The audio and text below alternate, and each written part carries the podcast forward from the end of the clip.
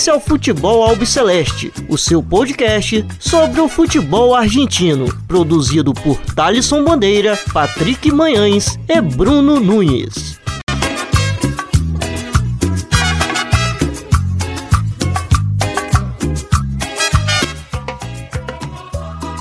Salve, salve a todos vocês. Meu nome é Thaleson Bandeira. Está começando mais uma edição do Futebol Albiceleste. É, na edição dessa semana, estou aqui é, na companhia do Bruno Nunes, já que o nosso querido companheiro Patrick Mians está ausente por problemas pessoais. Então, a edição de hoje é, vai ser comigo e com Bruno Nunes. Bruno, tudo bem com você? Como que você está, meu caro? Fala, Thalisson. Fala, amigo ouvinte, amigo ouvinte. É... Abraço aí para o Patrick, que não, não pôde estar presente virtualmente. E, bom, o programa, vamos dizer, que a gente vai falar do de sempre, das rodadas, né, da, das ligas da primeira divisão, da primeira nacional, né, do, do ascenso mais profundo, mas a gente tem um assunto muito sério que acabou vindo à tona, né? Uma coisa bem triste e a gente tem uma entrevistada especial para isso, né, Thales?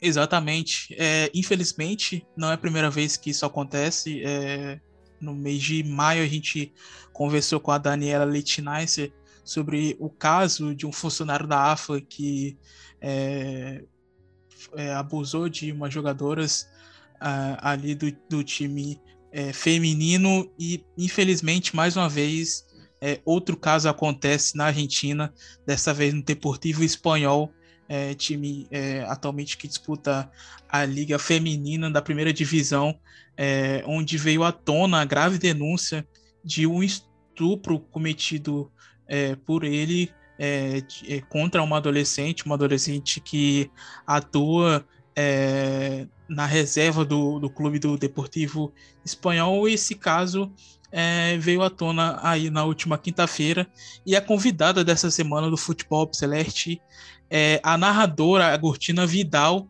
é, ela que trabalha é, diariamente narrando as partidas do futebol feminino, é, relatora aí do canal Deporte TV. Então, é, ela vai conversar com a gente para explicar melhor sobre esse caso bastante complicado que, que todo mundo ficou espantado é, na última semana na Argentina. É, bom, como vocês já sabem, a gente é, vai fazer a pergunta em português e ela responde em espanhol. É, Agustina, como estás? Tudo bem? Olá, como estão? Muito bem. É, muitas graças por a participação aqui em nosso podcast. No, gracias a ustedes por la invitación y por el interés en un tema tan importante.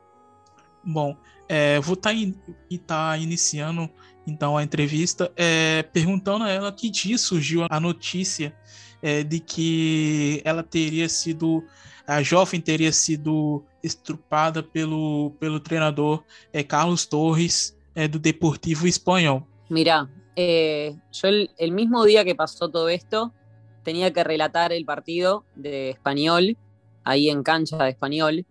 Entonces, eh, la notificación a él, al entrenador, a Carlos Torres, le llegó a la mañana, ese mismo día.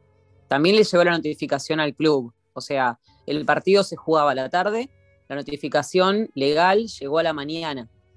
Eh, es decir, no, obviamente los hechos no se sabe en qué momento ocurrieron, eso está en manos de la justicia, pero a la persona le llegó, cuando dio notificación, es que básicamente empezó como todo el procedimiento legal, ¿no? Eh, y penal también, que fue el viernes, em, a ver, el viernes pasado, no, el otro, a ver, déjame pensar qué día, eh, ya te digo, el viernes 8, 8 de, octubre. Bueno, Agustina, eh, muchas gracias por, por venir acá, sí, de modo virtual para hablar de esta cosa muy, muy lamentable que, pasó en el fútbol argentino. E, bueno, voy, voy a ser, é, vou falar para? Porque a gente sabe que é uma jovem de 15 anos, mas é, qual era o, a relação dela com o técnico, já que ela era da, da base, vamos dizer assim, mas poderia também já é, atuar na, na, primeira, vamos dizer, no primeiro time. Então vamos tirar essa dúvida com a Agustina. Ella era jugadora solamente de reserva eh, de ese equipo, pero el técnico, Carlos Torres, era entrenador de la primera división y también de la reserva. Es decir, que era la persona que dirigía el equipo donde ella estaba y además, digo, al margen de lo futbolístico, también era la persona que eh, debe cuidar, ¿no? Debe estar al mando de un equipo. En ese, aparte de saber de, fútbol, en ese rol tenés que estar capacitado en muchos otros ámbitos también. Eh, digo, desde cuestiones humanas básicas hasta cuestiones de género, cuestiones de, eh, psicológicas, digo, psicopedagógicas, tenés que estar muy capacitado eh, y esta persona claramente no estaba, em, pero sí, sí, era, era, eh, era el técnico también de ella en reserva, que era el equipo donde jugaba. De hecho, perdón, ese día jugó el mismo viernes que notificaron al club, jugó la primera división primero y después jugó el partido, se jugó el partido de reserva. O sea, a pesar de todo esto que había passado e que já as jugadoras estavam al tanto da notícia. É, segundo relatos da, da mãe dela, a adolescente já vinha sofrendo abusos do treinador e chegou até parar de frequentar os treinamentos para não é, que ficar é, tendo contato com ele ali diariamente, né? Inclusive ele parou seu carro na rua e disse para ela que amava. É, foi um dos relatos da mãe. E além disso, é, eu queria saber da, da Gortina se, além da mãe, alguém mais tinha conhecimento desses abusos, desses abusos praticados por ele. Mira, eh, todos esos hechos, como vos decís, los contó la madre, que fue la que empezó con todo lo que es la denuncia, porque eh, lógicamente no hay que acompañar a la persona, a la víctima en este proceso y me alegro que, más allá de que la noticia sea lamentable, eh, agradezco que tenga el apoyo de la familia para encarar una situación así, porque muchas veces están solas, muchas veces se sienten juzgadas, muchas veces eh, no, no quieren ¿no? pasar por todo este proceso. Entonces, qué importante que si tenés que pasar por una situación así, tu familia esté ahí con vos. Y como vos decís, eh, ella tuvo que sufrir otro tipo, desde situaciones de acoso, como vos describís, que se le acerque, que le diga cosas, que la haga sentir incómoda en ese lugar que es el club de fútbol, un lugar donde ella debería ir a disfrutar, a practicar un deporte, a mm, ser, digamos, a estar libre y tranquila. Eh, ella, él invadió ese espacio, ese espacio deportivo, eh, pero más allá de las situaciones de acoso, a él se lo está denunciando, está acusado de violación, o sea, de abuso sexual con acceso carnal eh, a una menor. Entonces, digo, no, sé cuántas situaciones más habrá, que habrá tenido que vivir así, no sé cuántas eh, más ella le habrá podido contar a la familia, o digo, desde cuándo pasaban estas cosas. Lo que sí sabemos es que es una menor, tiene 15 años nada más, o sea, 15 años. Eh, y esta persona ya, más allá de todo lo que le hizo, eh, se metió directamente con, sus sueños. Digo, estas cosas también no solamente arruinan vidas, eh, arruinan carreras, arruinan sueños, arruinan esos espacios que ellas van a disfrutar, van a practicar un deporte, ya están totalmente arruinados.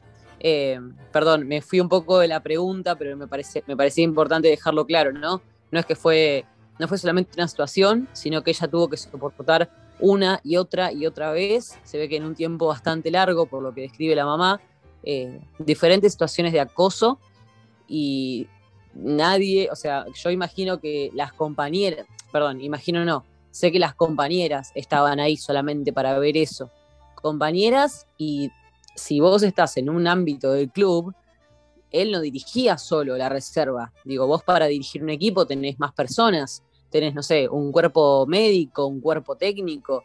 Entonces, eh, si las compañeras veían esto que a ella le pasaba, estoy segura que también alguien de Deportivo Español, un hombre, habrá visto esto.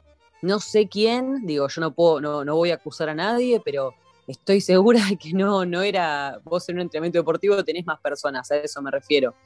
Y siempre hay gente escuchando, siempre hay gente viendo las prácticas, siempre hay gente trabajando con estos equipos. Eh, ellos también, digamos, hay, hay todo un silencio del club que también los hace cómplices de esta situación. Bueno, eh, sí, sí, Agustina, no, no calza que las personas están siempre ahí diariamente, diariamente y no, no, no, no tengan visto algo raro. Entonces es como no, no calza que não, outra pessoa não sepa. Bueno, eu vou aproveitar para te falar se existe uma investigação para saber se, se, o Carlos Torres, né, o técnico acusado, se ele já tem algum outro tipo de, de, condena, de condenação, né, de, de, de outras vítimas, vamos dizer assim, com outras mulheres. E também perguntar para ela, já que ela trabalha no ramo né, narra jogos de futebol feminino, como foi a reação no meio, vamos dizer, da, das jogadoras né, do futebol argentino. E Bruno, é, vale lembrar que ela mesma disse anteriormente que no mesmo dia que a notícia veio à tona, é, o próprio time entrou em campo mesmo assim. Te respondo, não, não entendi bem o último. Não, não, sim, eu, eu tava falando para ele, né, Bruno? é, que em mesmo dia é, rugou Deportivo Espanhol, mesmo, mesmo con, con la ah, noticia. Sí, sí. Uh -huh. sí eh, bueno, pr primero con lo que me decía Bruno, eh, en todo este procedimiento que empieza la justicia, donde él queda detenido, después eh, se lo procesa, se, bueno, se investiga, obviamente, se, se hará un juicio buscando una condena, digamos, en todo ese procedimiento eh, van a declarar diferentes personas, deben ir a declarar ante la justicia. Eh, así que yo imagino que ahí también se podrá conocer, ¿no? Si esto era con una persona en cuestión, si había más personas involucradas o también si hay más víctimas, porque yo insisto con algo, estas personas nunca actúan solas. Estas personas tienen que tener un equipo que respalde de alguna manera que de hecho el club, cuando pasó todo esto, la primera reacción, no el área de género, sino el club en sí, fue desentenderse de la situación. Fue eh, decir que, sí, que estaban trabajando para que no pase nada, que se ponían a disposición, pero al mismo tiempo eh, no lo podían creer, cuando en realidad era una situación que ellos ya conocían. Entonces, bueno, hay ahí una, doble cara muy, muy complicada, pero y realmente muy injusta. Pero al margen de eso, digo, en todo este proceso vamos a ver si hay cómplices y si hay víctimas, si hubo víctimas también, más víctimas en realidad. Y respecto a la otra pregunta, como, como dicen, ese mismo día yo les voy a contar una situación personal que me tocó vivir. Cuando llego al partido, al, estadio, sin saber nada de todo esto, porque no fue algo que se haya conocido días atrás, eh, antes del partido. Eh, llego al estadio y siempre me pongo en contacto con las técnicas, con los técnicos, para poder pedirles la información, ¿viste? El, esquema táctico del equipo. Entonces, eh, cuando voy a pedir al de Deportivo Español, pregunto, ¿lo vieron a Carlos Torres? Así le pregunto el posicional. Y me dicen, no, no, hoy no dirige Carlos Torres. Ah, digo, bueno, eh, yo había, le había mandado un mensaje a Carlos el día anterior, eso era lo peor. El día anterior, durante el día, que nunca me respondió, pero, o sea, le mandé como para preguntarle sobre el partido. Eh, y nunca me respondió diciéndome que no dirigía. Entonces me parecía rara la situación. Y me dicen, no, no dirige Torres, va a dirigir el tal profesor y tal otro. Eh, bueno, le digo, ¿por qué no dirige? Teniendo en cuenta que el partido se jugaba a la una de la tarde de un viernes, pensé, lo, primero que se me vino a la cabeza era que tenía que ir a trabajar, digo, trabajar de otra cosa, porque acá no viven todos del fútbol con ese sueldo. Entonces pregunté qué, por cuestiones de trabajo. Y me dijeron, eh, sí, sí, algo así. Le digo, por cuestiones personales. Sí, sí, por cuestiones personales. Bueno, ok, ¿quién dirige? Y me cuentan, viste, quién va a dirigir. Al rato, a los minutos, se acerca una compañera y nos dice, ¿vieron esto? Y nos muestra el celular donde había una captura de Facebook eh, en donde se estaba acusando a Carlos Torres de una violación. Entonces yo con ese celular voy a la persona que estaba hablando antes y le digo, ¿esto es una cuestión personal? O sea, me están mintiendo. Esto no es una cuestión personal, esto es una violación. Bueno, bueno, es que hubo un inconveniente, hubo un altercado. No, esto no es un inconveniente, le digo. Y ahí le pregunté, ¿el club estaba al tanto de esto? Sí, nos llegó una notificación, lo que les contaba antes. ¿Cuándo llegó la notificación? Hoy a la mañana. Digo, bueno, pero ustedes, o sea, no pueden hacer de cuenta que no pasa nada, mentirme en la cara, yo esto lo tengo que decir al aire después en la televisión. Eh, la verdad que es una falta de respetos. Bueno, me, enojé mucho, sinceramente, con esa gente. Y a los 10 minutos de esa situación tuve que ponerme delante de un micrófono relatando un partido. Entonces, realmente se vivió una situación de mucho estrés, de muchos nervios. Y a mí lo que más me molestaba de ese momento, digo, primero que las jugadoras de primera división sabían que esto había pasado, porque ya el club les había contado tenían que ir a jugar el partido igual, con un montón de, disgusto y de, tristeza. Y después encima jugaba la reserva, o sea, el equipo donde esta chica, que integraba esta chica. Eh, sinceramente fue, fue toda una falta de respeto para el equipo de la transmisión deportiva, para las jugadoras, para, los, para el otro equipo visitante. Pero, insisto, hubo un gran silencio por parte del club. Y eso también los hace cómplices, porque lo más sensato, lo más razonable hubiese sido que nos digan, pasó esta situación, por eso lo apartamos al técnico, eh, vamos a seguir esto en manos de la justicia. Pero no, no decidieron ese camino como el primer camino. Decidieron ese camino cuando no les quedó otra, porque la situación anterior fue callarse y básicamente mentirnos en la cara. Como para que, les cuento, como para que sepan todo el contexto de cómo vivimos ese día el partido también.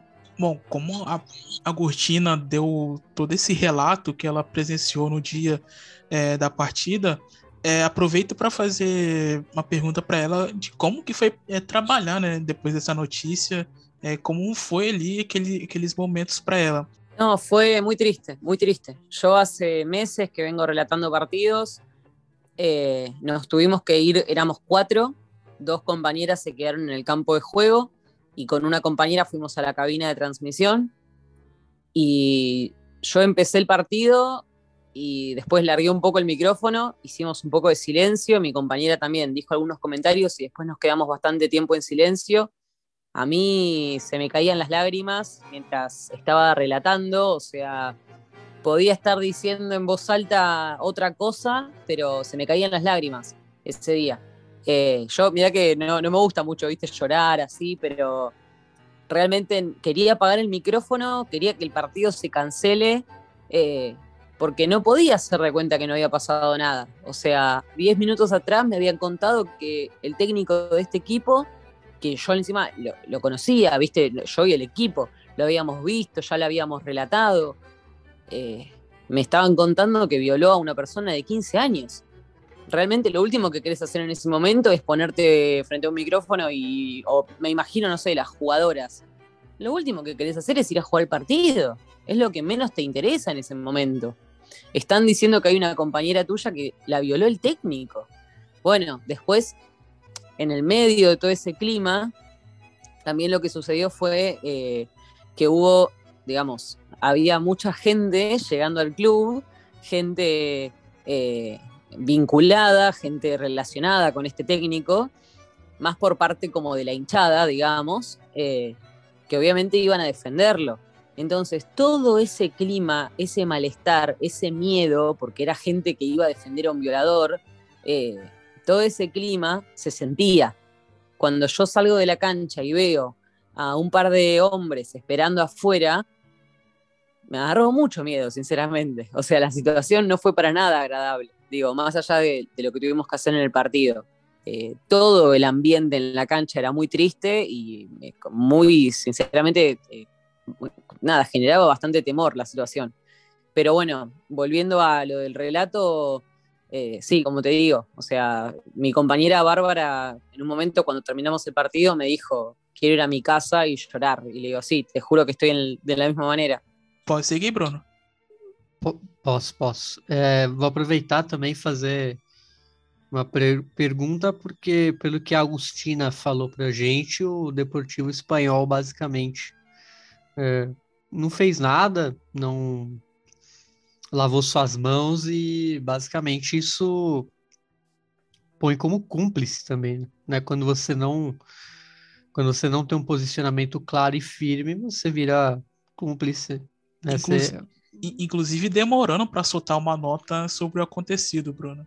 Isso. Então eu vou fazer uma pergunta sobre isso para ver qual, se eles ainda estão nessa, como que tá dentro do clube, como funciona o clube, né, no futebol feminino, porque a gente tem que também pensar que esses tem muitos clubes que são novos nessa zona, né? não tem talvez uma comissão de gênero.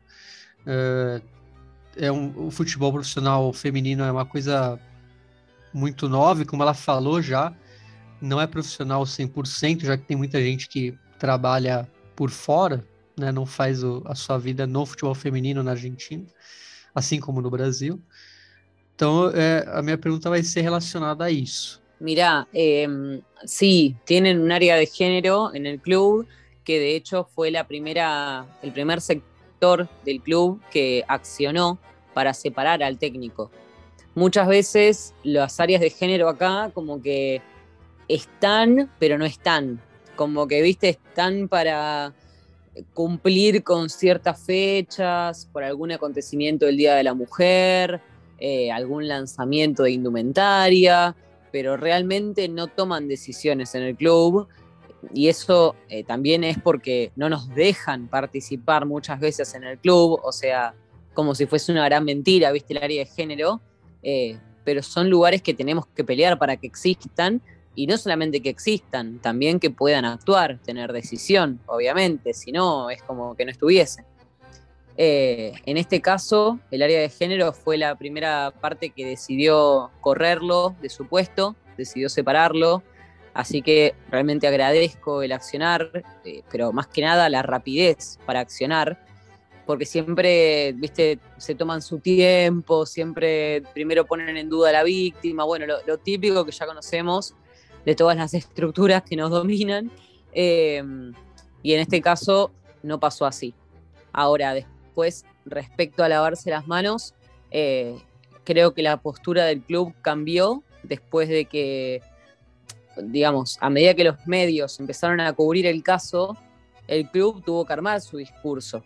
Pero el tema es que ellos no podían ir en contra de lo que sabíamos las personas que estuvimos ahí, porque tuvimos sabíamos muy bien que, cómo fue que reaccionaron, quiénes reaccionaron, eh, a quién defendieron y a quién no. Entonces, al principio el club decía, no, yo no sé nada, no sabía nada. Bueno, una vez que se dieron cuenta que no podían sostener esa mentira, empezaron a decir que ahora el caso estaba en manos de la justicia y que el club se ponía a disposición.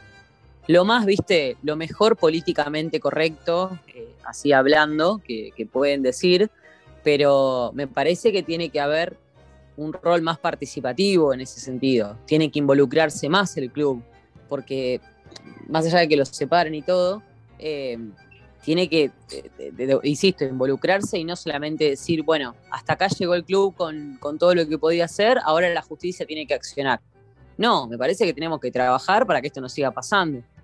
Y, por ejemplo, respecto a los demás clubes que me decías, eh, español, en este caso, eh, perdón, respecto a lo del amateurismo y eso sobre los clubes, eh, español en este caso es un equipo que está recién ascendido, porque jugaba en la B hasta el año pasado, ahora está en la primera división, está en la primera A, y eso obviamente hace que tenga como más responsabilidades, una competencia mayor y diferentes cosas.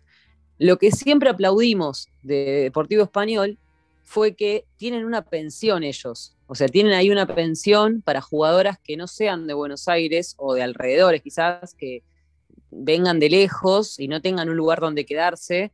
Entonces, eso hacía que muchas jugadoras de otras provincias puedan soñar con una carrera, porque el fútbol se concentra acá en Buenos Aires. Entonces, eh, realmente era algo que nosotras aplaudimos, que festejábamos, ¿viste? Porque no todos los clubes tienen una pensión tan importante como Deportivo Español. Y ahora lo único que se me viene a la cabeza es, más allá de tener una pieza para dormir, un plato de comida, viste, lo que tenés que darle a una persona cuando necesita una casa. Aparte de eso, las jugadoras que vinieron de tan lejos, que dejaron a sus familias, que dejaron todo para venir acá a Buenos Aires, ¿habrán tenido la contención? ¿El club les habrá dado esa, esa ayuda, esa contención que realmente deberían tener? Sinceramente ahora es lo que más me preocupa, ¿entendés? Como que un aspecto que yo aplaudía y que destacaba del club, ahora sinceramente eh, no, no sé qué pensar porque me da mucho miedo que hayan estado desprotegidas o como decíamos antes, que haya más víctimas eh, a raíz de esta, como, de esta cosa de, soledad que tuvieron que pasar varias de ellas. Y bom, é, como havia falado no começo da minha fala, não é a primeira vez que isso acontece, né? Infelizmente, é, no ano de 2021. Então, essa vai ser essa minha pergunta é, para a Agostina. É, como isso tem sido tratado pela AFA, né, que é a entidade é, de futebol da Argentina.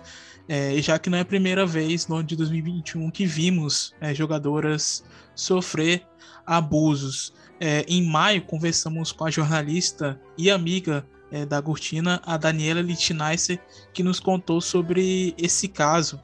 É, bom, qual tipo de suporte que a AFA tem dado para essas jogadoras? Sí, sí, un saludo grande a, Dani, que siempre está muy atenta a todo esto y que de hecho, bueno, fue la, que me invitó también a participar acá con ustedes.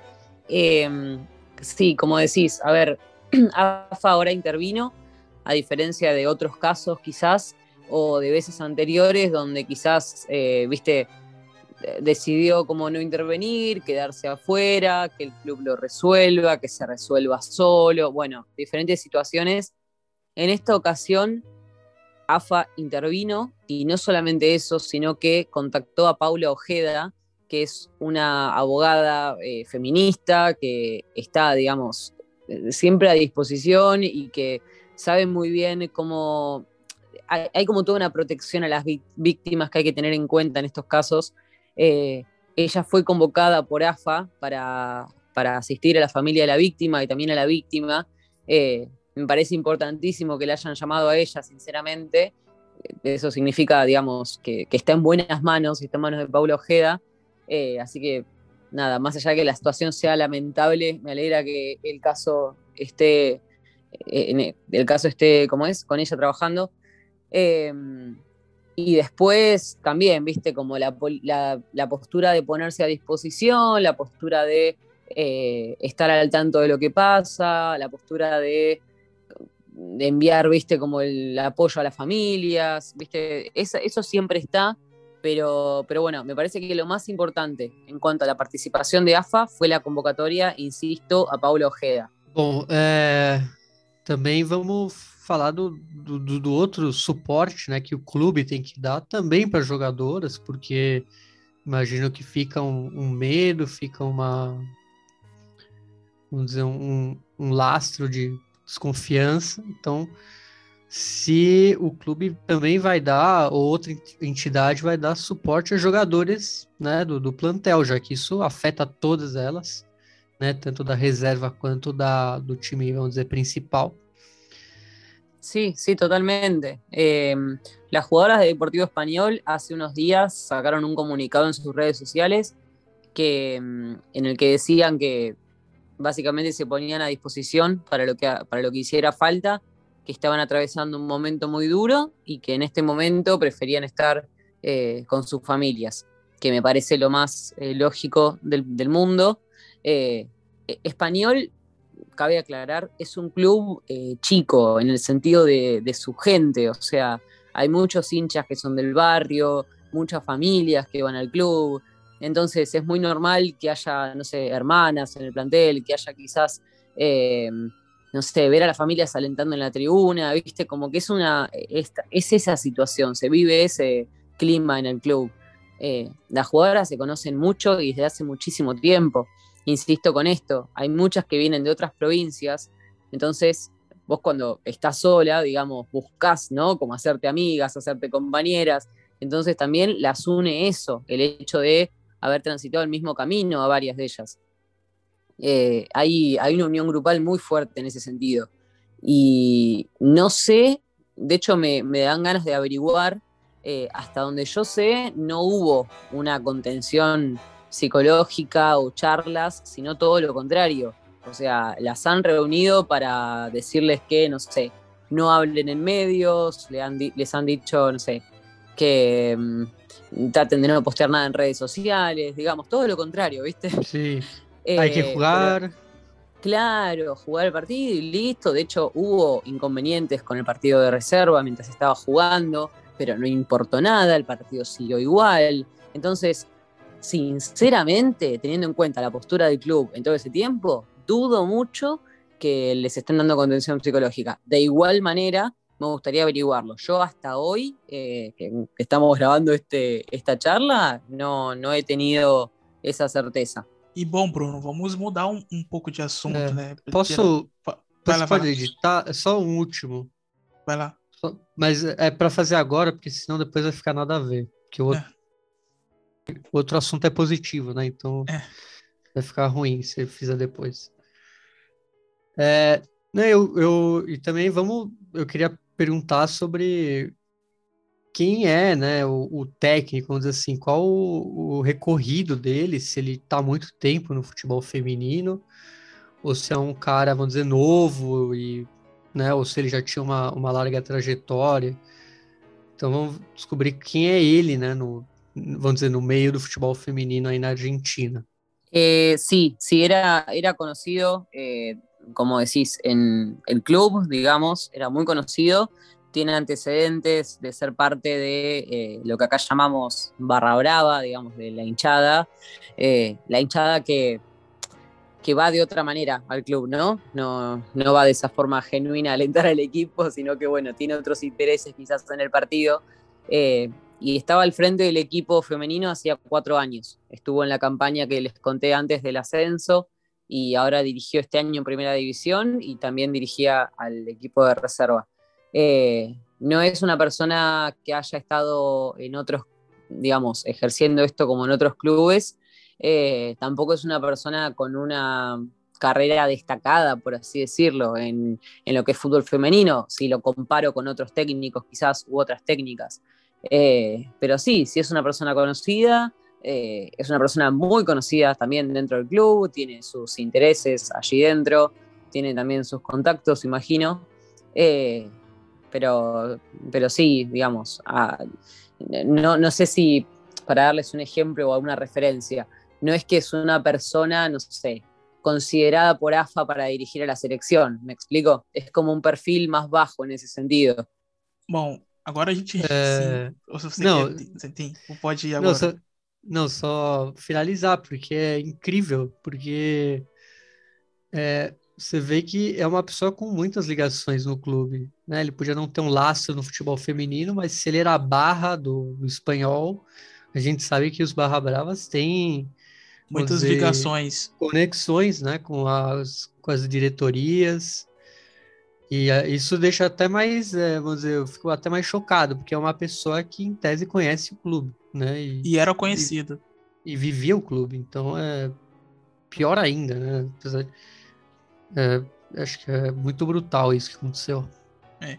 É, a gente agora vai mudar de assunto, vamos falar de uma coisa boa que é, tem acontecido atualmente no futebol feminino na Argentina. É, que o atual torneio é histórico, porque pela primeira vez todas as partidas da rodada estão sendo transmitidas ao vivo pela TNT Sport, Deporte TV, TV Pública ou canais de stream dos clubes e pergunto para a Agostina que sensação ela é, tem sentido é, de trabalhar neste torneio como narradora. Eh, sí, eh, menos TNT, TNT ya no, no lo tiene más. ¿No es más? Lo, son los otros canales, claro. Eh, no, la verdad que más allá de mi trabajo, digo, ¿no? Es un antes y un después para lo que es el fútbol a nivel internacional. De hecho, no hay ningún país hoy en día que tenga la, haya tomado la decisión de transmitir todos los partidos de primera división, así que eso realmente es un orgullo, eh, como, como país principalmente, y estaría buenísimo ser como pioneras en eso y que otros países también copien la iniciativa para que el fútbol femenino se siga eh, visualizando, se continúe, continúe con la difusión.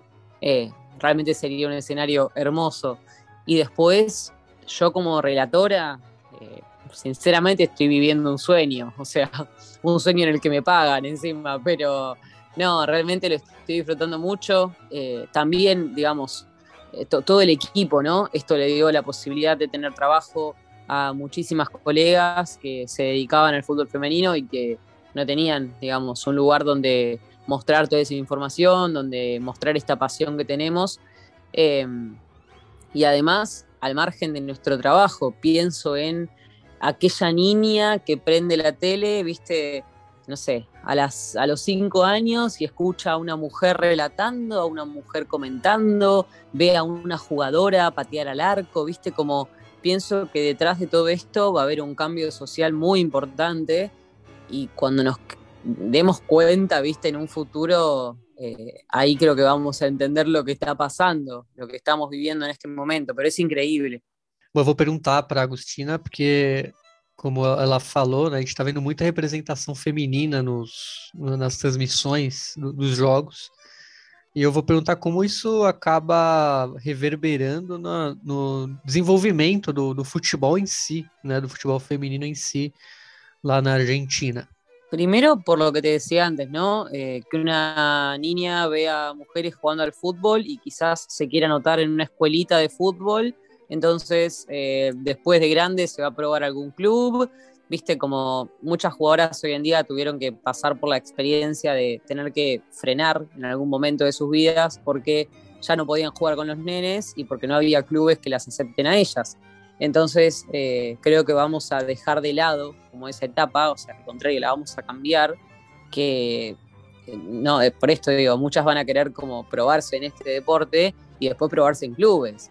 Em, eso también va, a elevar el nivel. Si vos tenés jugadoras formadas desde que son chicas, sin parar en ese crecimiento, es muy distinto a las jugadoras que quizás tuvieron que sufrir un parate o tuvieron que, eh, digo, poner las que no pararon, quizás tuvieron que sufrir un montón de violencias o un montón de discriminaciones por querer jugar a la pelota. O sea, le vas a evitar esa etapa a una jugadora de fútbol, a una niña, a un adolescente.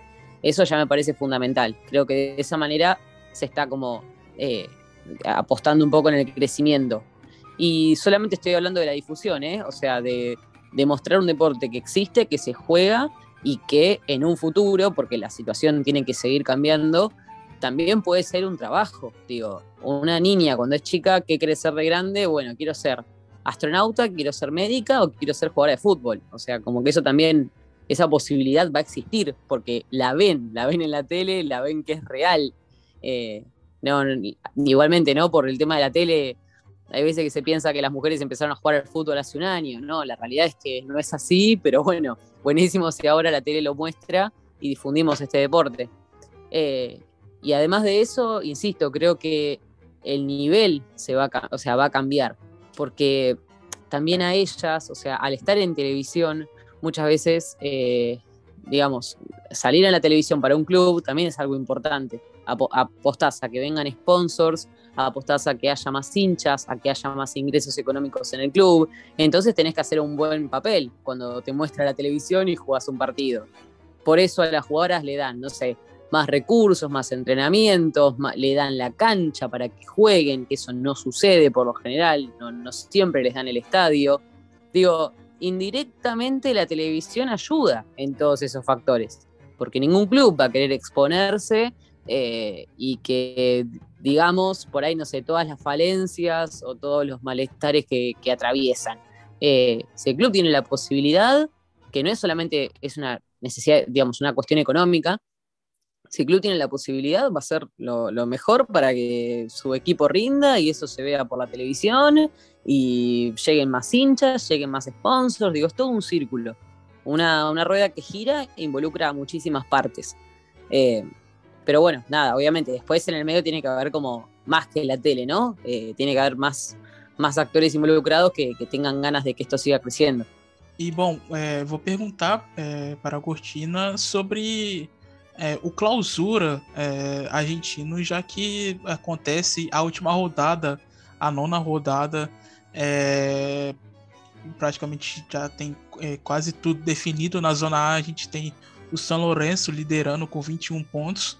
E já na zona B temos o River Plate liderando con 22 puntos. Sí, sí, como decís, eh, la fecha anterior, la número 8, fue muy clave. Hubo partidos que definieron varias, eh, varias cuestiones de la próxima etapa. Eh, así que ya está todo bastante, bastante definido. Ya se sabe más o menos quiénes estarán en los cuartos de final. Así todo, hay, un, hay una zona que tiene todavía eh, tres como equipos con posibilidades para el cuarto puesto.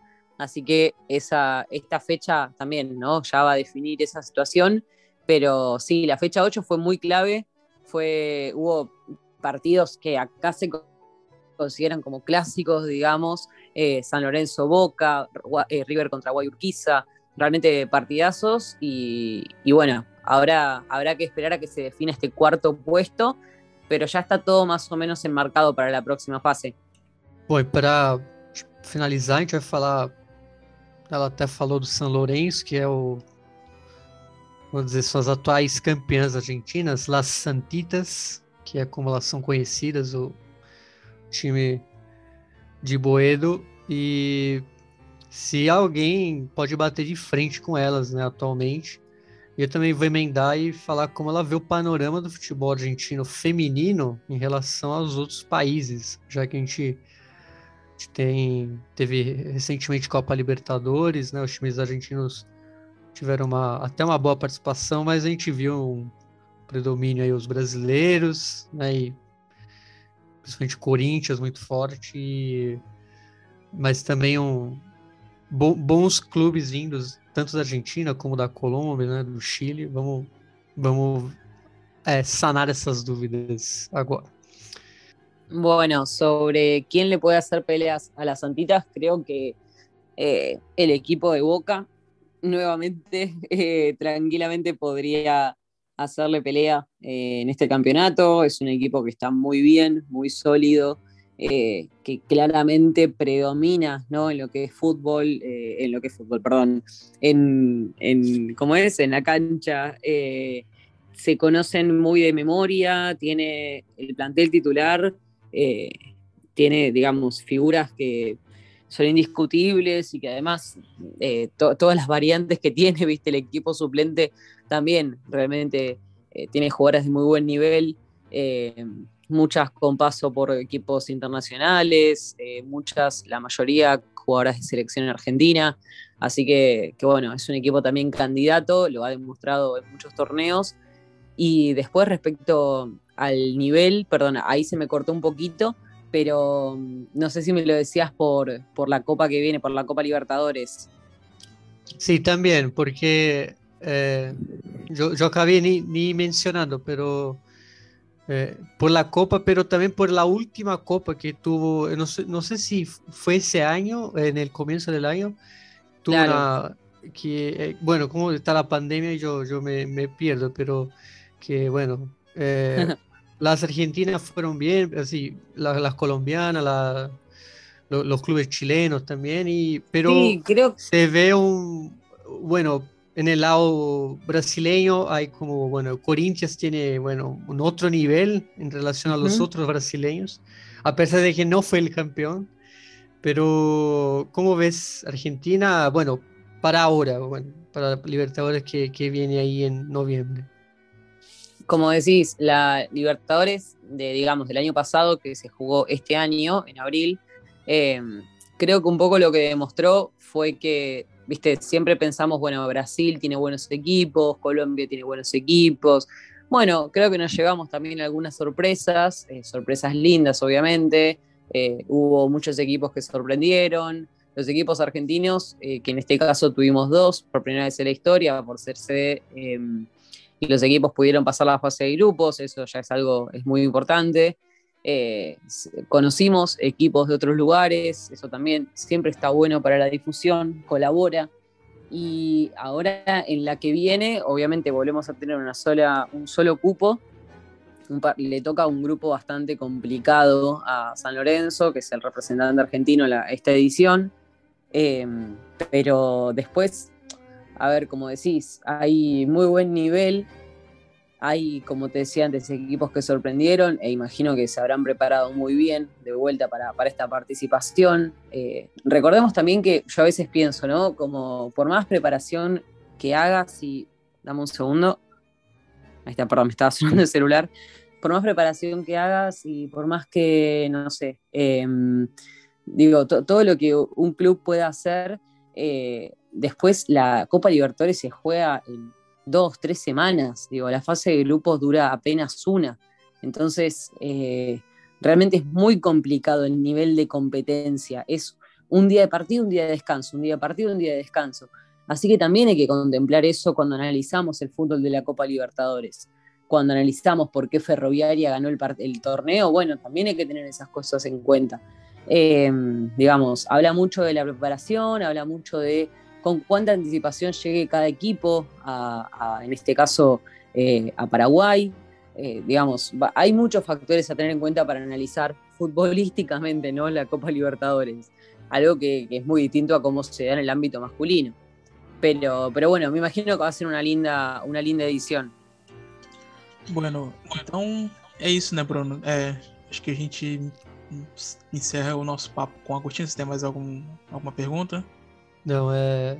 Não, é que eu me confundi porque a, a Libertadores de 2020 foi disputada no começo de 2021 e essa é a de 2021, então por isso que eu acabei me, me confundindo. Inclusive tem Corinthians e São Lourenço, né? Os é, no mesmo é. grupo. É, e tem o Capiatá, né, do Paraguai, e o Nacional, e o Nacional do Uruguai. Então é, mas passam dois, então acaba acho que dá para São Lourenço, né? Eh, bueno, Agostina, muchas gracias eh, de verdad por, y perdona eh, por la invitación en la última hora. No, por favor, gracias a ustedes, gracias a Dani por también hacerme que, los conozca. Gracias por interesarse en ese tema, obviamente el tema que nos convocó, que fue el abuso de, de, Carlos Torres a una jugadora menor de un club de acá Argentina. y la verdad pasé un lindo rato, así que gracias a ustedes.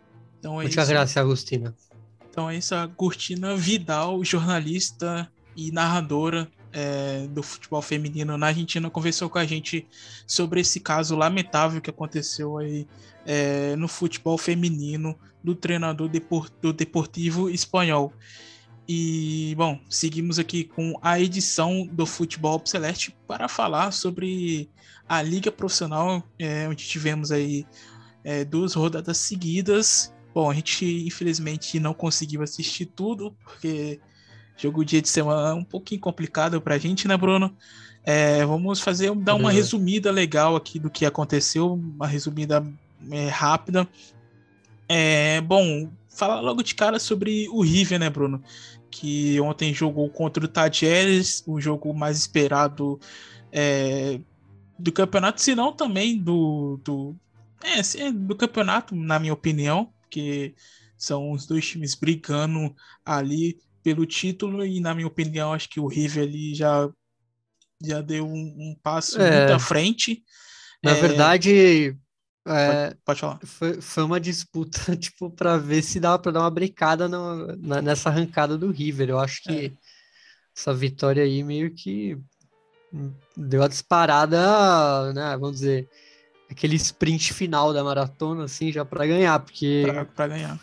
Foi um, um jogo, vamos dizer, importante e, e principalmente pelo, pela, pelo, pelo, pelo contexto do jogo. Sim, né? porque pelo foi com um a menos, desde o, desde o 13 do primeiro tempo, se eu não me engano, é, com, com o jovem que o Gadiardo escalou na partida, que foi o, o Penha. Felipe é, Penha. Felipe, é isso, Felipe Penha. E o, o Robert Rojas, em jogada ensaiada ali no finalzinho da primeira etapa, é, marcou é, o primeiro gol missionário e já na segunda etapa, Brian Romero é, voltando de lesão em ótima jogada do Julian Álvares, que vale destacar, teve uma semana excelente, já que no último domingo é, ele marcou tá três gols contra o. É, marcou três gols contra o São Lourenço é, de virada. É, bom, semana assim, espetacular do, do Julian Alves, para mim, é, tem garantido. É, tem garantido cada rodada que passa é ser o craque do campeonato. Sim, essa, esses dois, o de São Lourenço, né, apesar de ter lido muito bem também em outras ocasiões, é, ele vem caminhando aí a passadas largas para ser o, vamos dizer, o cara do campeonato. E a infelicidade do, do Felipe Penha, né, tá ali, só foi uma, uma tentativa de, de homicídio aquilo ali que ele fez né, no, contra o jogador do Tajeres. Até o Gadiardo concordou, né? É, bom, se o Gajardo, se o Gajardo ficou quieto é porque foi é. grave, né? Então não tenho o que falar, foi, foi bem justa a expulsão, e, mas você vê, time que tá, tá bem montado, tá, tá em alta, pode perder jogadores que vence mesmo assim, né? O vice-líder aí. Né? Não dá nem para falar que bateu num time que tava na parte de baixo, foi o vice-líder, ganhou com, com identidade e com um time bem novo, né? A gente viu o Ron Heiser, o próprio Julian Álvares, que é novo, apesar de ter uma, uma bela experiência, Santiago Simon. É, acho que acabou só o Felipe Penha que não, não soube aproveitar, vamos dizer, esse momento aí de, de jogar como titular. E Bruno Vale destaca também que o Tajeres, é, nas últimas partidas, em jogos, podemos dizer assim, decisivo, é, deixou a desejar, é claro, é, contra o Colón, contra o próprio Defensa e Hurtícia, é, e agora contra o River Plate. É, você acha que hum, é, consegue o Tajeres acompanhar o River ou, ou já ficou para trás? Olha, acho que esse, esse jogo aí foi bem Deu uma é, visão bem é, ampla, né? Esse jogo contra o River. Porque eh, seria o jogo para saber mesmo. se eles conseguiriam bater de frente ou não, né? Sim. E mas eu acho que bate um pouco com o que eu falei semanas anteriores, que o time que nunca ganhou um título aí na, no, na primeira divisão começa a pesar, né? Existe a pressão mesmo. É diferente de você jogar num time acostumado aí com as glórias que você começa. Você pega a confiança de, de onde não existe, você. Né? Mas o, do lado do time que nunca ganhou, começa a crise vem do nada. Então, acho que o Tajeres está passando por essa fase, mas não pode deixar a peteca cair, porque tem que pelo menos garantir um, um vice aí, que é importante para eles também. Né? É, vale, vale muito a, a, posição, porque é uma posição histórica também, né? O já, nunca foi vice porque já com essa derrota tirou o time da zona é, de classificação para a Libertadores, ficando em quarto lugar na tabela anual. É, e bom, ia falar outra coisa também sobre a questão da torcida, né, Bruno? Com a volta da, das torcidas aos estádios, tem aquela pressão ali que. Ah, aí... sim. E, e, a pressão é dos dois lados, né? Porque é. torcida e a torcida a favor é bom, mas também depois o pessoal, quando vê que não deu resultado, cobra. E aí é muito para os jogadores ainda que estavam no. Na, não é uma tranquilidade, mas a pandemia acabou dando, vamos dizer, um respiro para os jogadores. A gente viu muito jovens treinando bem. Na pandemia fez bem para alguns casos, vamos dizer assim. Tirava, tirou uma certa pressão, principalmente de gente jovem e tal. Mas agora a gente vê que acaba vindo uma pressão que, que acaba, às vezes ela empurra, mas às vezes ela puxa para baixo. E o Tajeres tem sofrido aí nessas últimas rodadas, isso é inegável. E, bom, falar também sobre o Boca Juniors que deu uma encostada ali no, no Tajeres, dois pontos de diferença, que vem com essa sequência muito boa também aí com o Sebastião Batalha vencendo o Lanús, o Huracan e na última quarta-feira o Godoy Cruz com o Lucas Vasques é, e Fabra é, marcando é, para o time chinense é, que é, venceu de virada o tomba do biocista Diego Diego Flores. E foi uma vitória, vamos dizer, maiúscula, porque o Godoy Cruz nunca tinha perdido sob o comando do Diego Flores. Então é bom a gente ressaltar isso. É, e é um time que vem para deixar os times desconfortáveis. Fez um bom jogo, mas não conseguiu vencer, né? O time do, Batalha foi mais forte, conseguiu se impor ali na bomboneira. Aí você vê que a pressão, a pressão positiva aí de ter torcida foi, foi esse Boca vencendo o Godoy Cruz, que vem sendo um dos protagonistas desde a chegada do Diego Flores. A gente viu aí o, o, o Martinho Reda acabou não fazendo gol, mas o Tomás Badaloni, que é outro jovem destaque, foi às redes. Mas mesmo assim não, não deu pro, pro Tomba, que caiu lá na, na bomboneira. E é bom te falar de mais um bom jogo do Luiz Vasquez. E além de, de, de outros jovens, né? O Aaron Molinas, que jogou também, tem 21 anos só. Então, Batalha também, que saiu lesionado. E... É que eles sempre quase estão, né? Sempre. É. Então, por isso que o Mauaron Molinas, se eu não me engano, é uma das primeiras vezes que eu vejo entre os titulares. E, mas isso vê, você vê como o Sebastião Battaglia conhece o elenco. Né? E isso ajuda ele ter treinado a reserva. Então ele consegue. Talvez o, o baralho de cartas do, do, do Bataglia é maior do que se fosse um outro técnico, por exemplo mesmo não tendo um, um, um, banco de reservas à sua altura, mas ele tem um conhecimento dos jogadores que é, ele treinava na reserva. É, e bom, Bruno, destacar que o Flaco Vasquez igualou o número de gols marcados pro Franco Soldano, que hoje atua no futebol espanhol, só para deixar isso claro. É, não, não deixou saudades, né, o Franco Soldano. É. Apesar de de eu, antes dele ir pro Boca, eu achava ele um bom jogador lá no. Lá no União, né? Não, não, no União Santa Fé, obviamente. É. Né? No Boca não, não fez nada que justificasse. Bom, Bruno, a semana também foi recheada de dança das cadeiras dos treinadores, né? É, algumas saídas, chegadas. Vamos falar primeiro do Fernando Gago no Racing, né? Fernando Gago e Pocho em sua uma pessoa bastante identificada com o lado vermelho de Avejaneda, jogador que teve é. três passagens, se eu não me engano. É, acho que tem, tenho certeza que é três passagens pelo Independiente, que é o seu auxiliar. E o pessoal já brincou com ele nas redes sociais, né? Que agora ele tá vestindo a camisa certa de, de Avejaneda. Bom, como que você vê esse Racing aí agora com, com o Fernando Gago?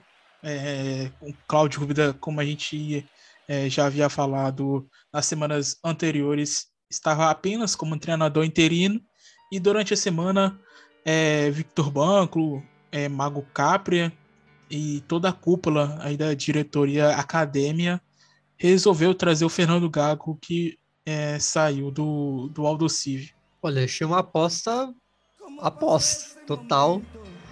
É, eu não acho que o trabalho no, do Gago na Aldocili foi tudo de ruim. Eu acho que a gente tem que sempre destacar que é um elenco bem fraco no Aldocive.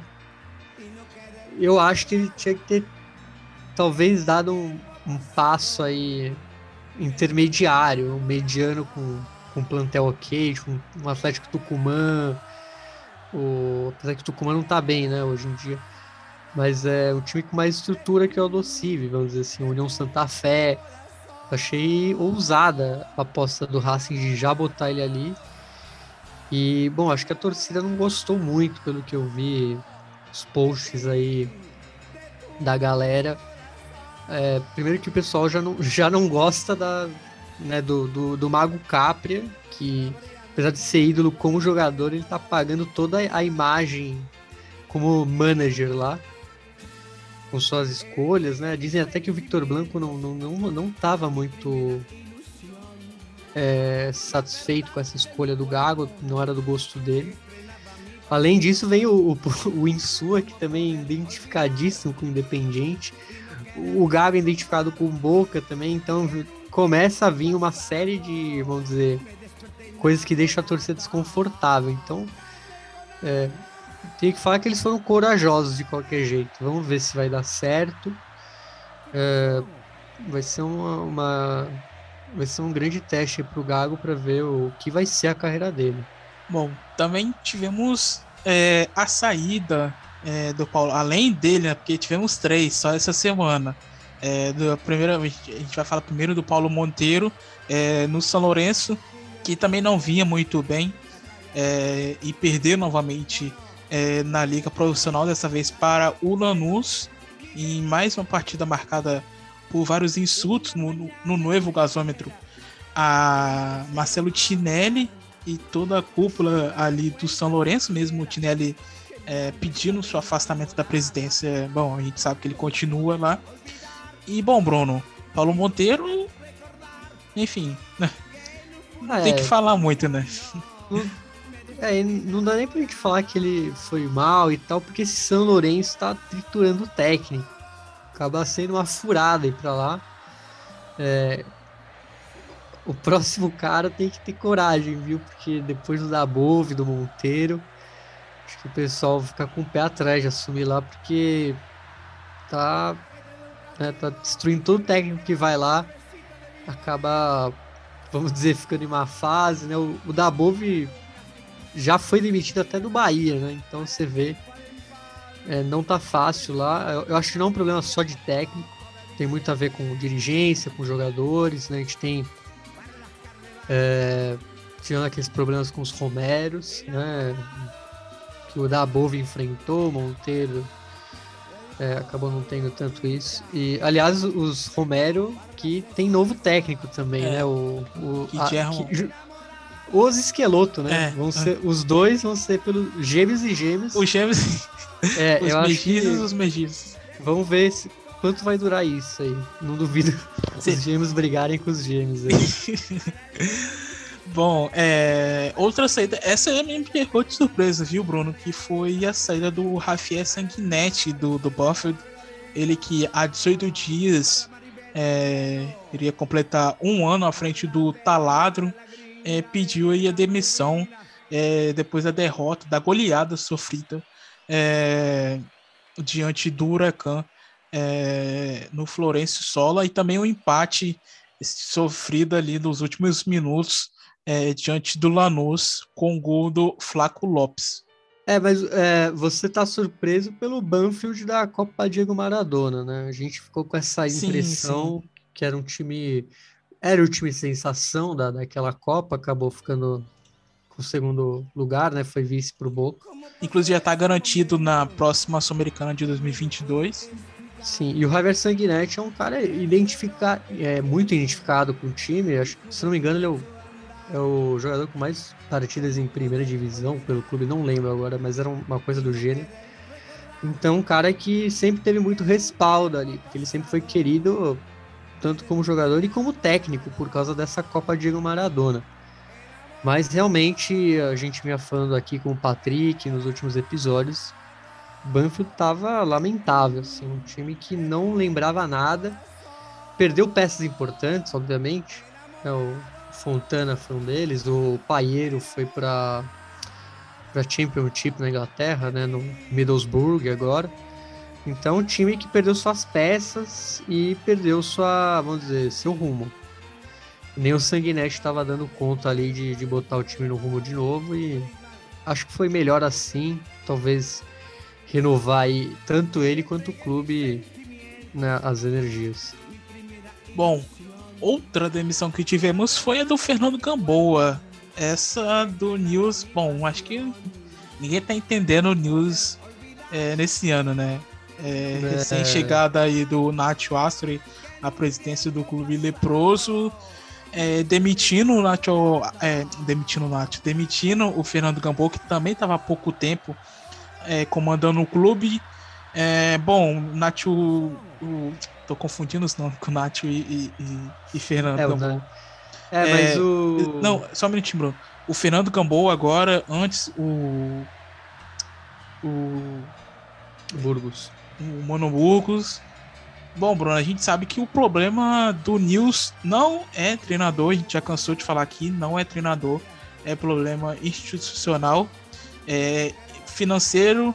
É, vamos ver se essa nova é, diretoria que chegou agora vai conseguir resolver esse, esses problemas é, constantes que já duram há anos no clube do Parque Independência. Vale lembrar que é um elenco muito velho, um elenco assim que a gente sabe que não, que não, que não consegue dar conta do recado, com vários jogadores é, acima dos 35 anos, 30 anos, é, e a garotada. É, são os velhos e a garotada.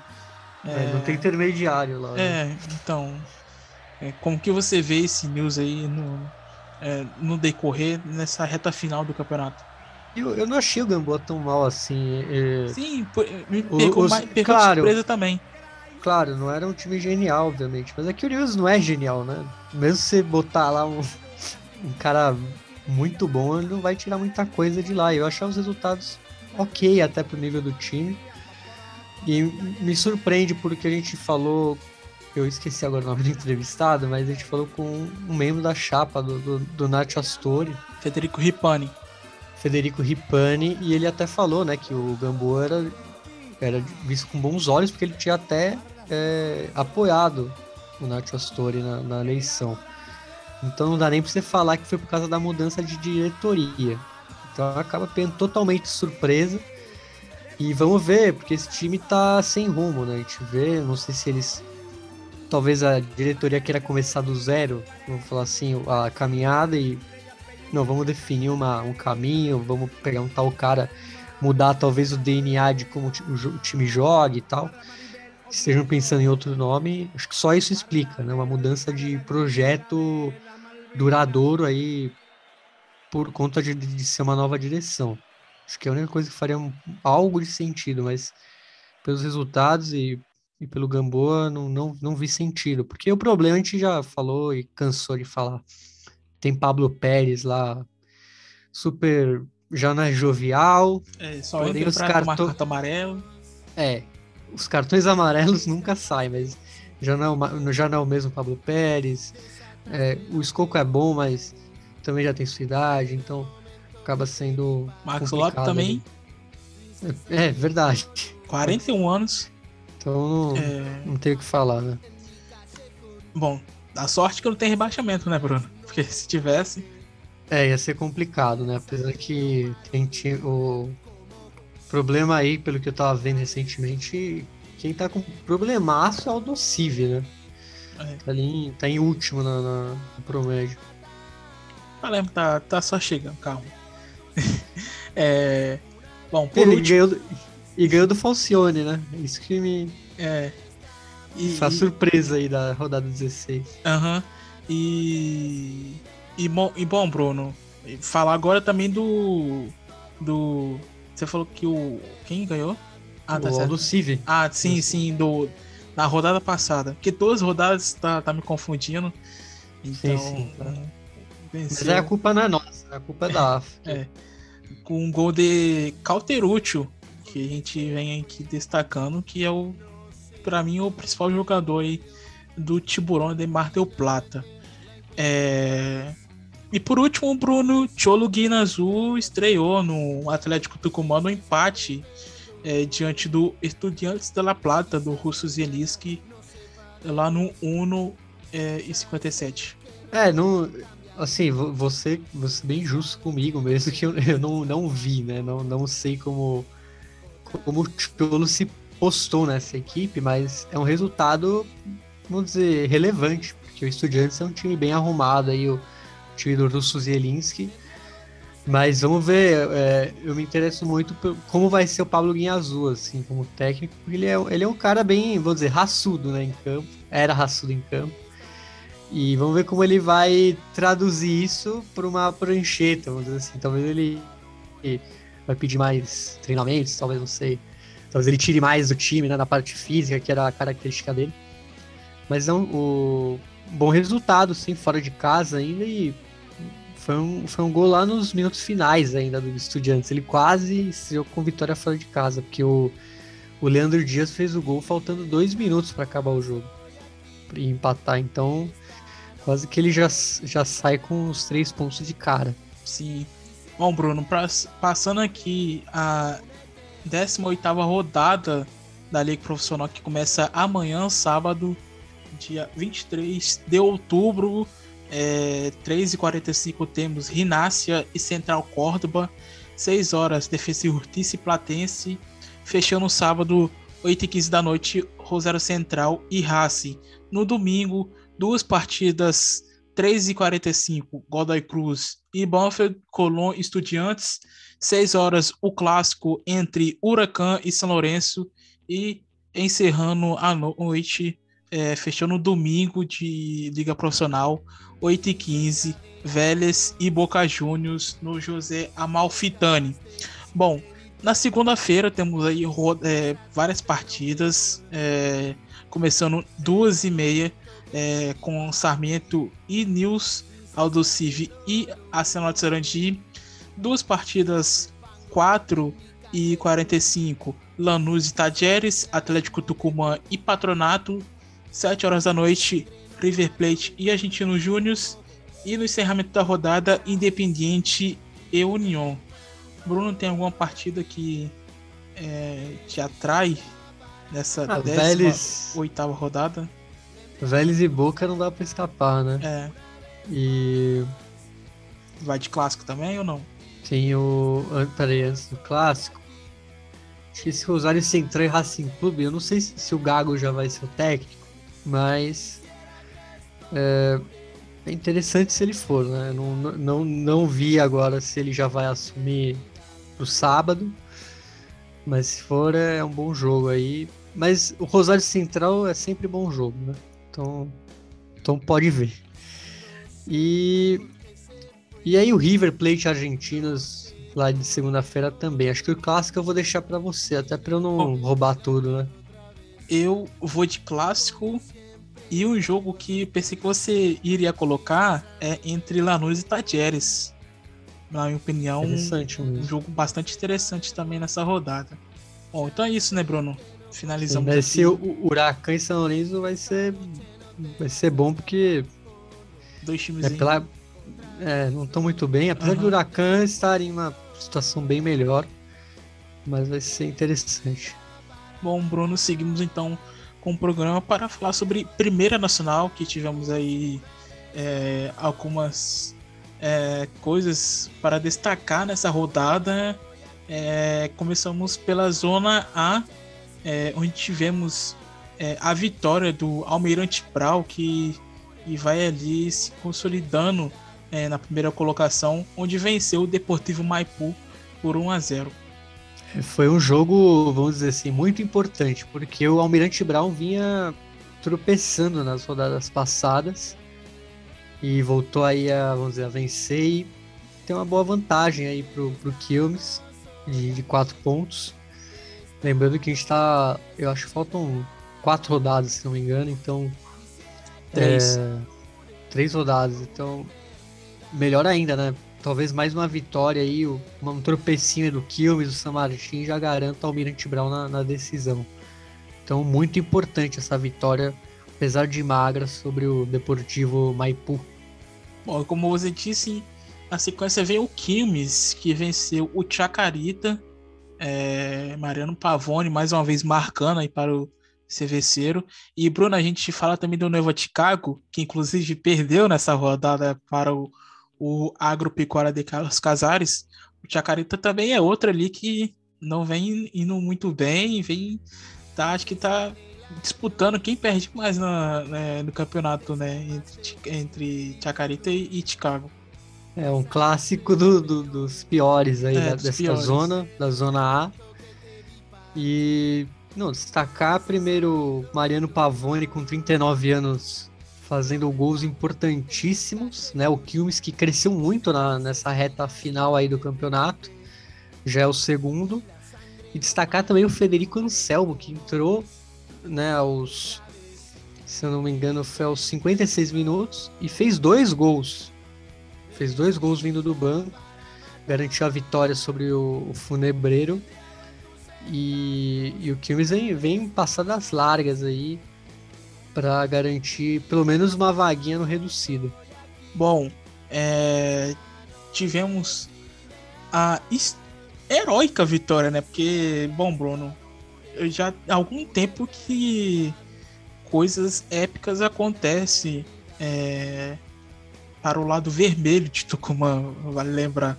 É, na última segunda-feira, o San Martín de Tucumã venceu ali no A das Graças, né? Porque no, praticamente quase no último minuto é, venceu o Temperley por 2 a 1 e é outro time que também é, chega muito forte é, na briga é, ali pelo reduzido. E bom, vitória importantíssima, né? Para garantir o clube, ainda mais o clube ali entre os três colocados. É uma vitória aí na Bacia das Alvas, né? Os 93 minutos, gol do Lucas Gonçalves, que saiu do banco, faltando 10 minutos para acabar o jogo. Então, para deixar ainda mais épico. E um time que pô, tem, tem vencido, vamos dizer, na Bacia das Almas e mais uma vitória importante para se afirmar no reducido. Lembrando que é um time que tem bons jogadores, é, principalmente a experiência ali do Hernan Pejerano, com 37 anos, jogador com muito, muita trajetória aí no futebol, não só argentino como do continente. Então vamos ver se o, o time aí de o Ciruja se garante aí no, no, no reducido. Eu falo que não é a primeira vez que o Martin de Tucumã vence com, com gol épico, porque já tivemos outras partidas que o clube venceu dessa forma, né, Bruno, com, com jogos bastante emocionantes ali nos minutos finais. É, mas nessa rodada teve um gol épico que ferrou um time que tava. É. Que entra na zona, aliás. É, né? exatamente.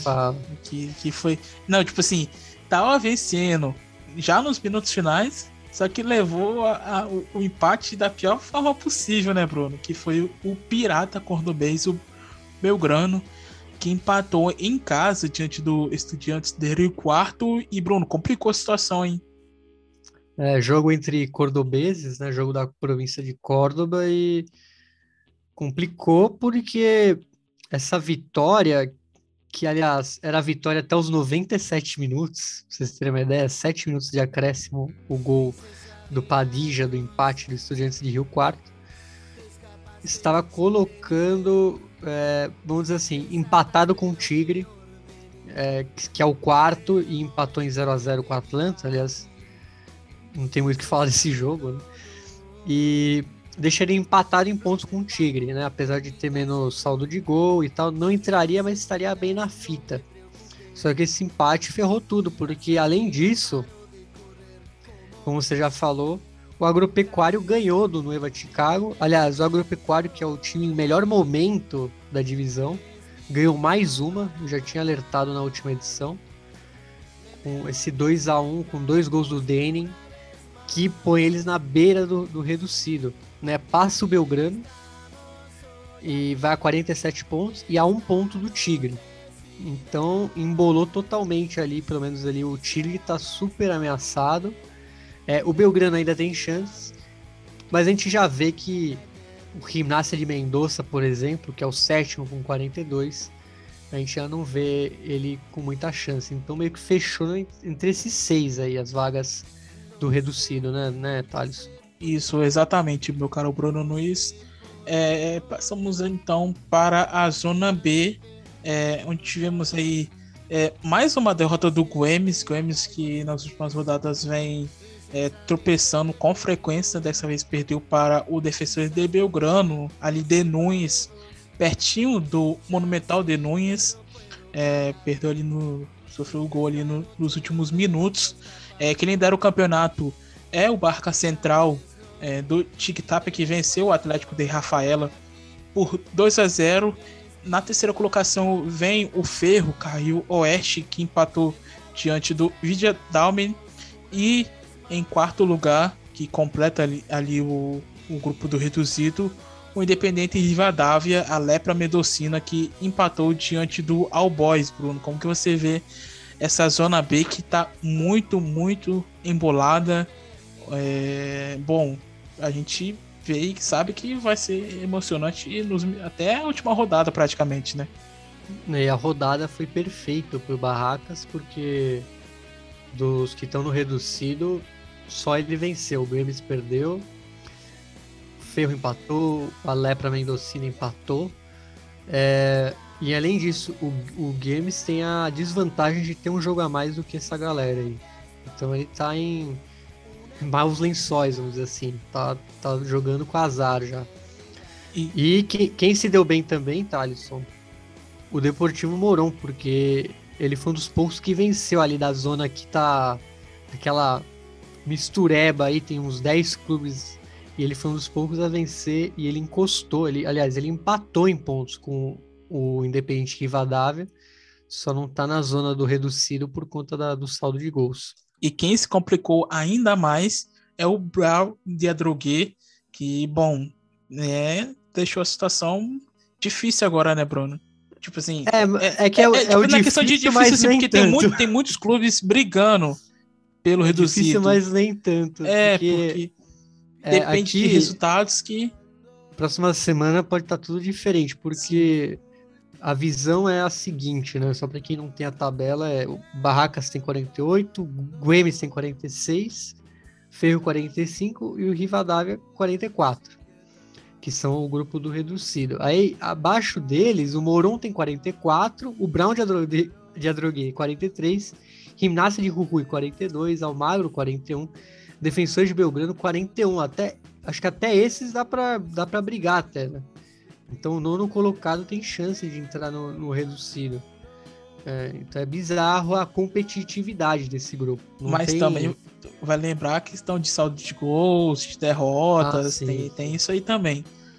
E, é, e bom, basta Bruno. só empatar em pontos. O Gomes, como eu falei, é, tem pisado na bola bastante nas últimas rodadas.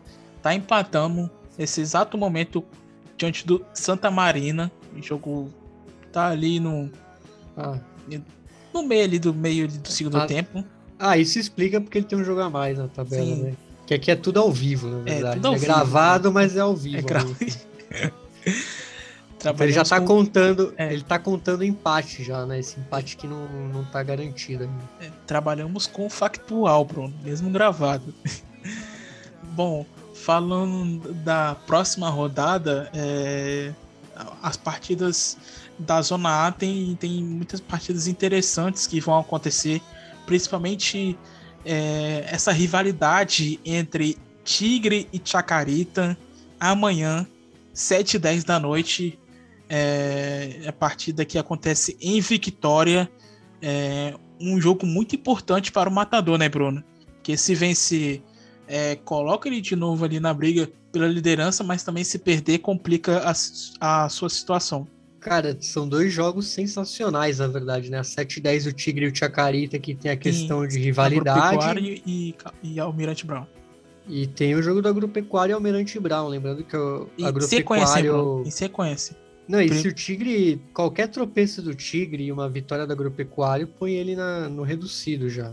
Então, é, e o Agropecuário, como eu falei, é o time em melhor momento dessa zona. O time que está enfileirando vitórias é, fora que tem uma invencibilidade, que também empatou e tal, então não perde há muito tempo. E vai testar esse Almirante Brown que tá. Né, ele, às vezes ele dá uma emperrada aí, a, a fragata dá uma emperrada aí. Vamos ver como vai ser esse jogo, vai ser jogão. Bom, na zona B, é, a gente também tem alguns jogos interessantes. É, caso de Deportivo Moron e Defensores de Belgrano, é, porque são dois clubes que estão brigando ali pelo reduzido. É, tem algum outro jogo que você queira destacar além desse, Bruno? Olha, é, acho que tem duas semanas que a gente não tem muito o que destacar, o que é bizarro, né? Sim. Porque essa zona, quase todos os confrontos são diretos. Mas é. Jogos importantes porque a vitória é importante, né? É, não podem tropeçar. O Gimnasia de Jujuy com o San Martín de San Juan no domingo. É, o Brown de Adrogué tem um jogo importante fora de casa na segunda contra o Instituto de Córdoba. Né, uma derrota ali seria talvez perder o contato com o pelotão da frente.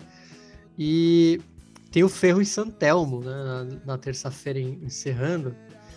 E o Ferro que está indo muito bem recentemente. Pode ser um, e eu, dependendo do que aconteça com Barraca Central e Brown, ele pode até, é, vamos dizer, chegar ali para ser o líder. Né? Exatamente. Bom, Bruno, então encerramos aqui a primeira nacional. Entramos agora na B Metropolitano, porque tivemos aí um jogo interessante, como havia destacado é, na semana passada, que foi entre Colegiales Fandria e Colegiales É, bom, o, Colegiales lidera o clausura com 26 pontos. E se caso vencesse, iria é, abrir uma ampla vantagem diante do segundo colocado, que é o Flandria. Mas não foi isso que aconteceu, né? Não foi, foi uma derrota, né? O Flandria derrotou o Colegiales por 2 a 0 e chegou a 25 pontos, o que significa uma diferença de apenas um ponto entre os dois. Então, tá pegando fogo lá o clausura da B Metropolitana. E, Thalisson, estudei mais a divisão, né? Você falou que eu não tinha cravado ainda. Fez o dever de casa, né? Fiz o dever, aliás, o Douglas Muniz me obrigou, porque a gente fez uma, um especial lá no Toma La Voz da Melami sobre o, todos os ascensos, né? E, e quando a gente fala todos, a gente fala todos mesmo. Pera, né? não, pera. Todos, todos Todos, né? Todos do, da América do Sul e todos, todos, né? Da, da, da se, se existir todos, quinta todos? divisão. Todos, todos, né? Meu Se tiver, amigo. quinta, se tiver quinta divisão na, na Bolívia, a gente vai atrás. Mas então. Já saiu isso aí? Já saiu, foi o último. Foi Ah, o vou é, ter, que, vou 30, ter que ouvir. 34? Tem- não lembro. Tem É Copa a Peru? Tem, tem Copa Peru também? Copa Peru? Tem Copa Peru. Né? Copa Ah. Peru tem que ter, né? E tem, e tem todos lá, viu? Não tô, é, bom, merchan de graça aqui, né? Mas como é, a gente é sócio aqui, então é tranquilo. Mas aí, estudando aí, vendo melhor todas as tabelas, né? De todos os, os ascensos, é, realmente, se o Colegiales vencer, não tem final. Tipo, acaba o. Ele é o campeão já e já sobe. Então não tem o que contar. Só que dependendo se ele for o campeão, o reducido aumenta. Porque aí não teria um perdedor de final, né? É, o, perdedor da final entraria no reducido, mas como não vai ter final, talvez o reducido. Eu não lembro agora se ele, se ele vai ser reduzido ou se ele aumenta. Mas é isso, o Colegiales se vencer esse clausura, ele unifica aí a- o cinturão e já sobe para Primeira Nacional de 2022. Bom, então é isso. Vale, vale lembrar que faltam duas rodadas para o fim no clausura. E bom, Bruno, temos mais futebol de ascenso aqui no Futebol Celeste, né? Porque vamos falar sobre um caso que aconteceu na primeira C no clássico entre San Martín de Bursaco e Claypole.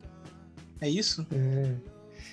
San Martín, Bursaco e Claypole, que é, no intervalo do jogo a polícia disparou contra os torcedores do Samba, né, como é conhecido San Martín, é, que jogava de local e tentavam romper o alambrado e invadir o campo após escutar, escutarem cântico dos ajegados ali do Claypole, já que o clube visitante estava vencendo por 1 a 0 e aí uma pessoa ficou ferida e tivemos vários detidos.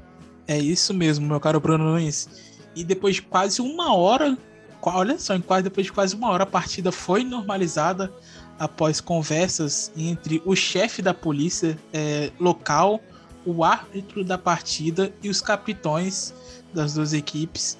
Eh, e, e essa demora parece que favoreceu os donos da casa, né, Bruno? É, quando o relógio marcava 97 minutos, aliás, mais, de novo, a gente tá falando de 7 minutos de acréscimo, o César Peralta, ex-Claypole, fez o gol da vitória dos Azules no clássico. E, bom, a gente tem os gols aí, a narração e, bom, a lei do ex também ali no ascenso argentino. Exatamente. É, Bom, e Bruno, e para finalizar, temos Federal A, né? É a terceira divisão do interior, que estamos na 28ª rodada.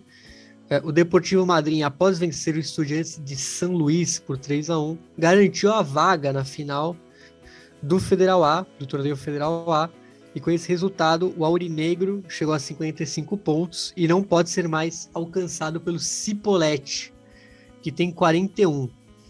E aí o adversário da final pode ser o Racing de Perdão, Córdoba. Cipolletti tem 47, Bruno.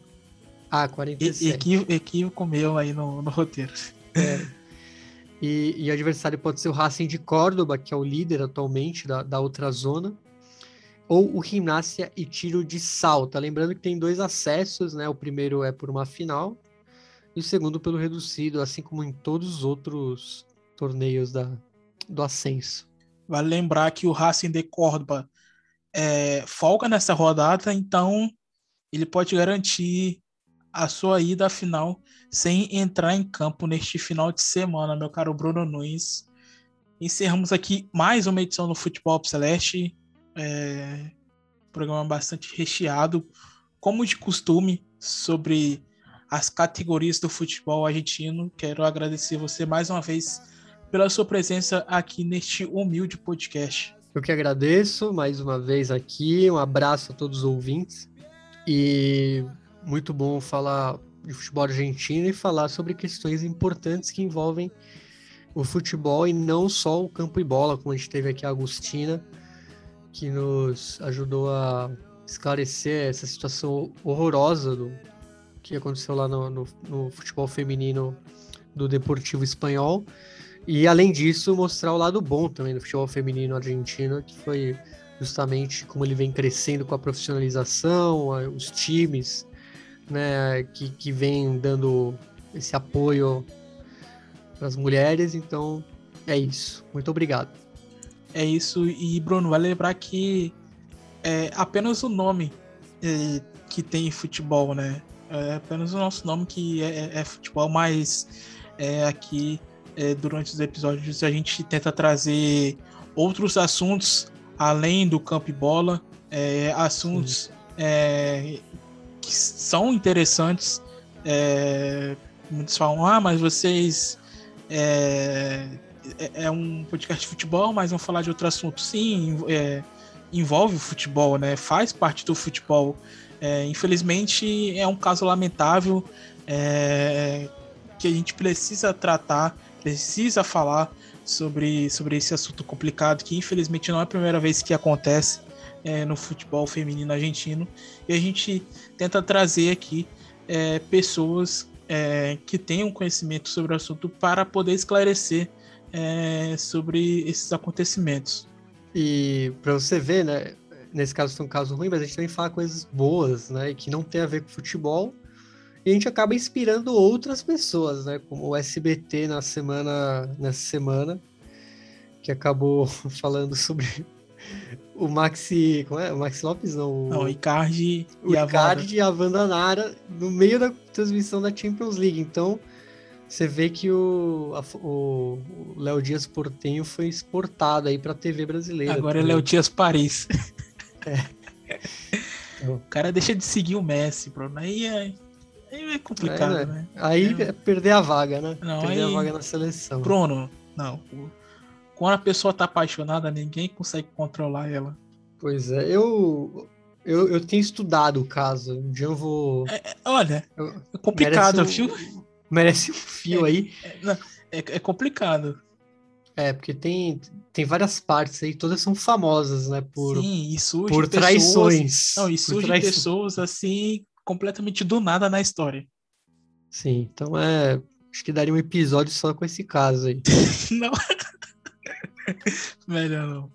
É, bom, Bruno, vamos encerrar com uma pessoa bastante histórica no mundo do rock argentino, que amanhã completa 70 anos. É o Charlie Garcia, que. Quando era River. Intia the River, fundou o Sui Generis, né, uma banda ali na adolescência dele. É, também formou parte do, da super banda Seru Hiran. Agora tem a, vamos dizer, muito famoso pela sua carreira solo. Tem prêmios Grammy de, de, é, por excelência musical, prêmio Gardel, cidadão ilustre de Buenos Aires. Então, cara, multidecorado e, bom, trazemos aqui a, a música dele para festejar esses 70 anos de Charlie Garcia. Então é isso, encerramos mais uma edição aqui do Futebol Obseleste com essa homenagem ao cantor de rock argentino Charlie Garcia, que completa amanhã 70 anos com a música Seminari, é, que foi gravado na Cantia do Quilmes.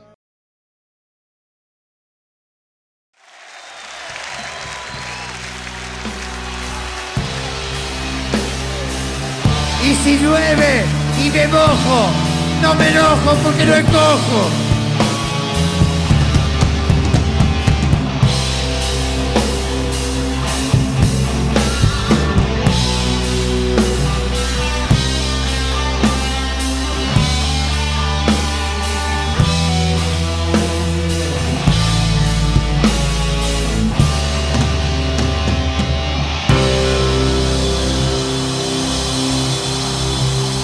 No llueve, escupen. Voy aquí, vas a entrar, nena, nadie te... Esta es la fiesta.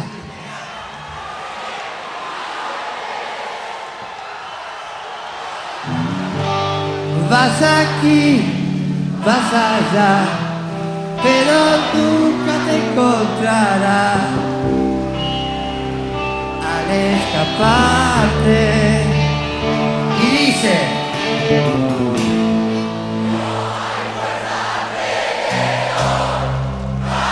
luz.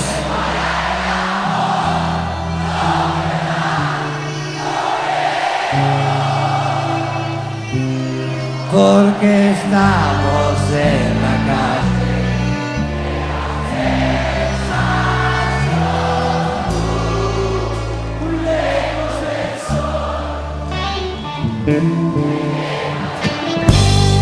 Te doy